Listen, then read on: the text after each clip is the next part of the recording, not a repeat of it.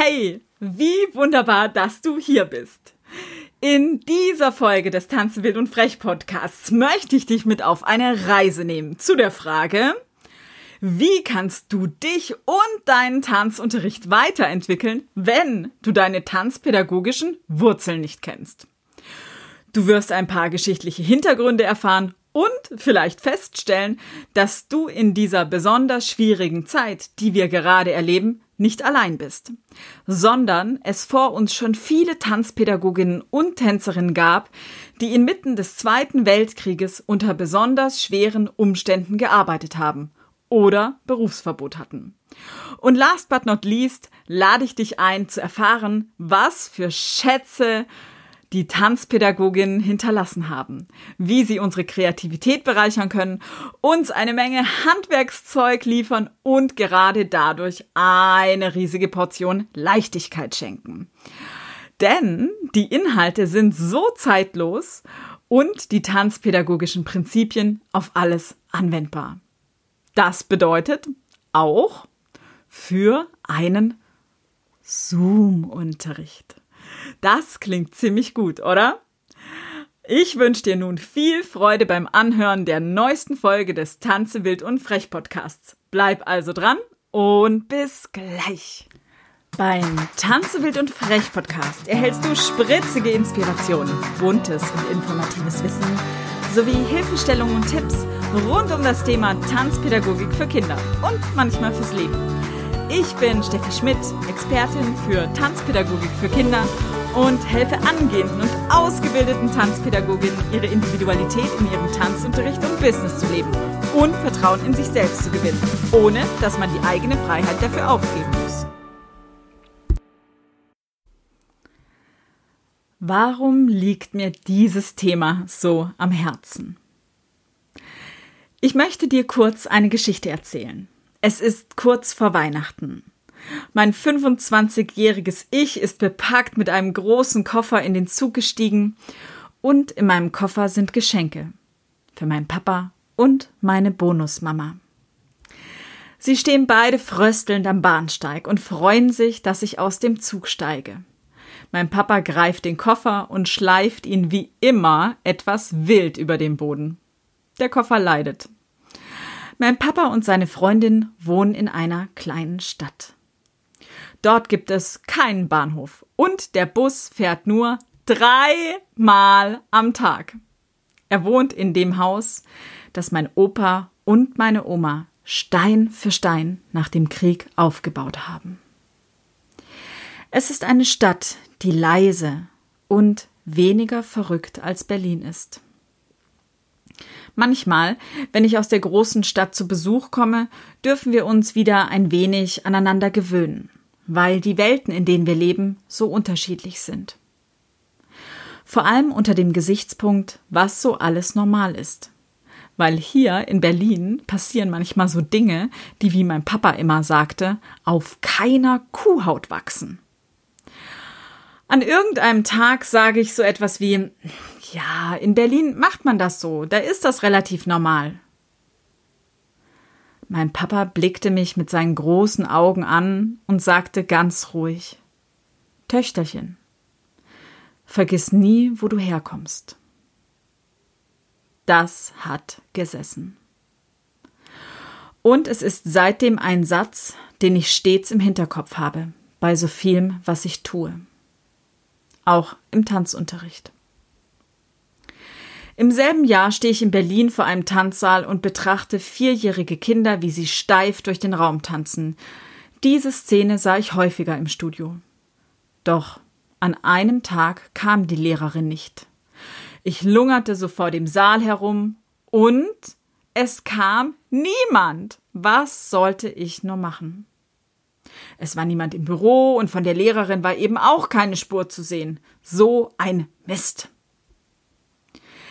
Ich sprang ins kalte Wasser und unterrichtete.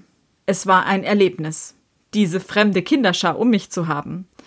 Es war mein allererster Tanzunterricht, den ich für Kinder je gab. Ich kopierte, was ich so immer gesehen habe, als ich vor den Studios rumlungerte. Und es war ein Kostüm, was mir schlecht passte.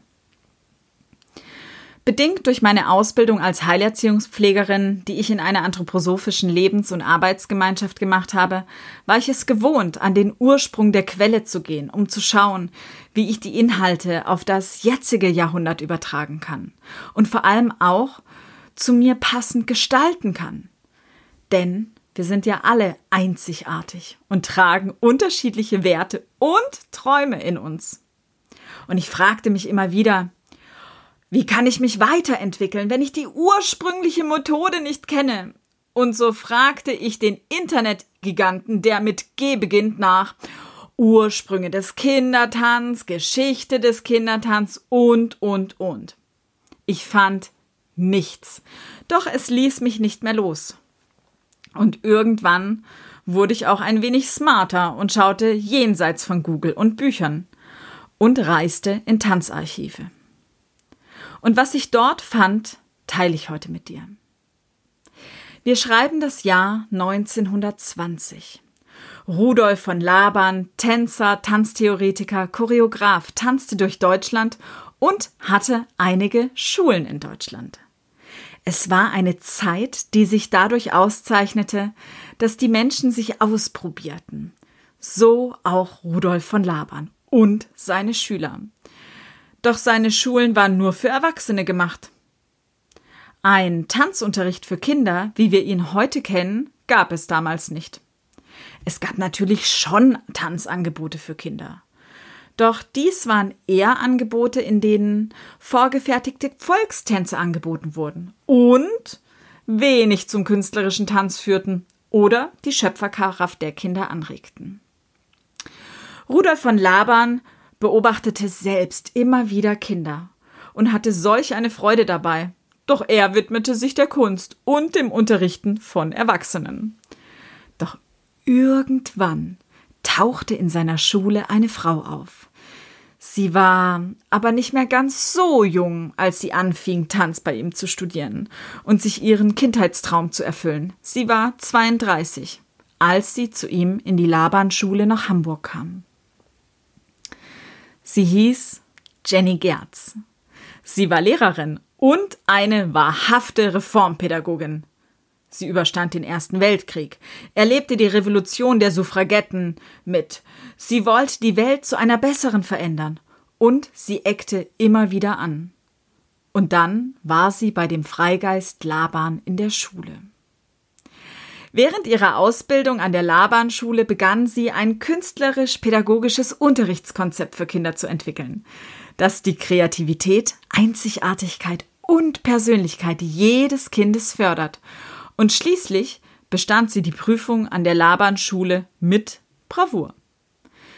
Stellvertretend mit Albrecht Knust leitete sie die Laban-Schule in Hamburg. Doch nach zwei Jahren zog es sie nach Halle. Sie wollte mit in Anführungszeichen Proleten, Anführungszeichen Ende, arbeiten, denen gute Lehrkräfte stets versagt waren. Kurz vor dem Zweiten Weltkrieg eröffnete sie ein Haus in Halle, das Haus der Tänzer, in dem sich Groß und Klein begegneten und tanzten.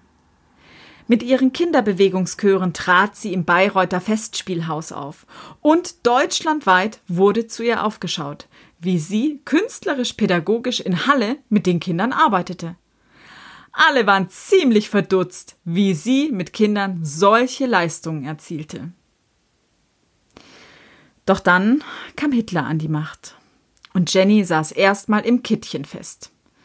Sie war weniger regelkonform und eckte immer wieder an und ging ins Exil. Sie nahm sich selbst eine Menge Erinnerungen, ihre Kreativität und einen Koffer mit und floh über mehrere Stationen nach England. Sie hatte wirklich ein Leben, das wenig mit Konfetti geschmückt war. Sie hatte eine große Vision für eine bessere Welt. Sie war eine Pionierin ihrer Zeit, Kinder als selbstständig denkende Menschen zu entfalten. Und ihr Tanzunterricht war methodisch wie didaktisch von solch einer Qualität, dass wir uns heutzutage eine kleine Portion davon abschneiden könnten. Ihre Prinzipien waren so einfach, doch von solch einer Tiefe durchdrungen, dass es manchmal fast wirkt, als ob wir heutzutage in einem Tanzunterricht für Kinder Animation betreiben.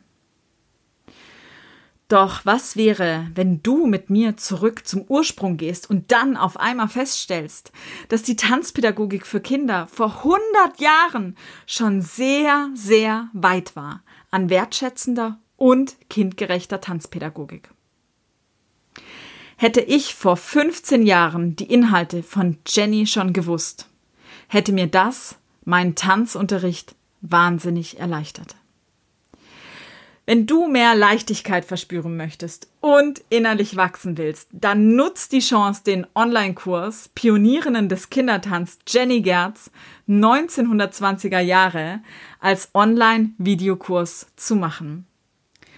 Du erhältst bahnbrechendes Material, welches ich über fünf Jahre lang recherchiert, erprobt und für dich systematisiert habe. Dieser Kurs ist dein Schlüssel, wenn du dich weiterentwickeln willst. Bist du dabei? Dann hüpf rüber in die Show Notes. Dort findest du den Link zum Kurs. Und der Kurs ist nur noch bis zum 10.01.2021 möglich zu kaufen. In diesem Sinne, auf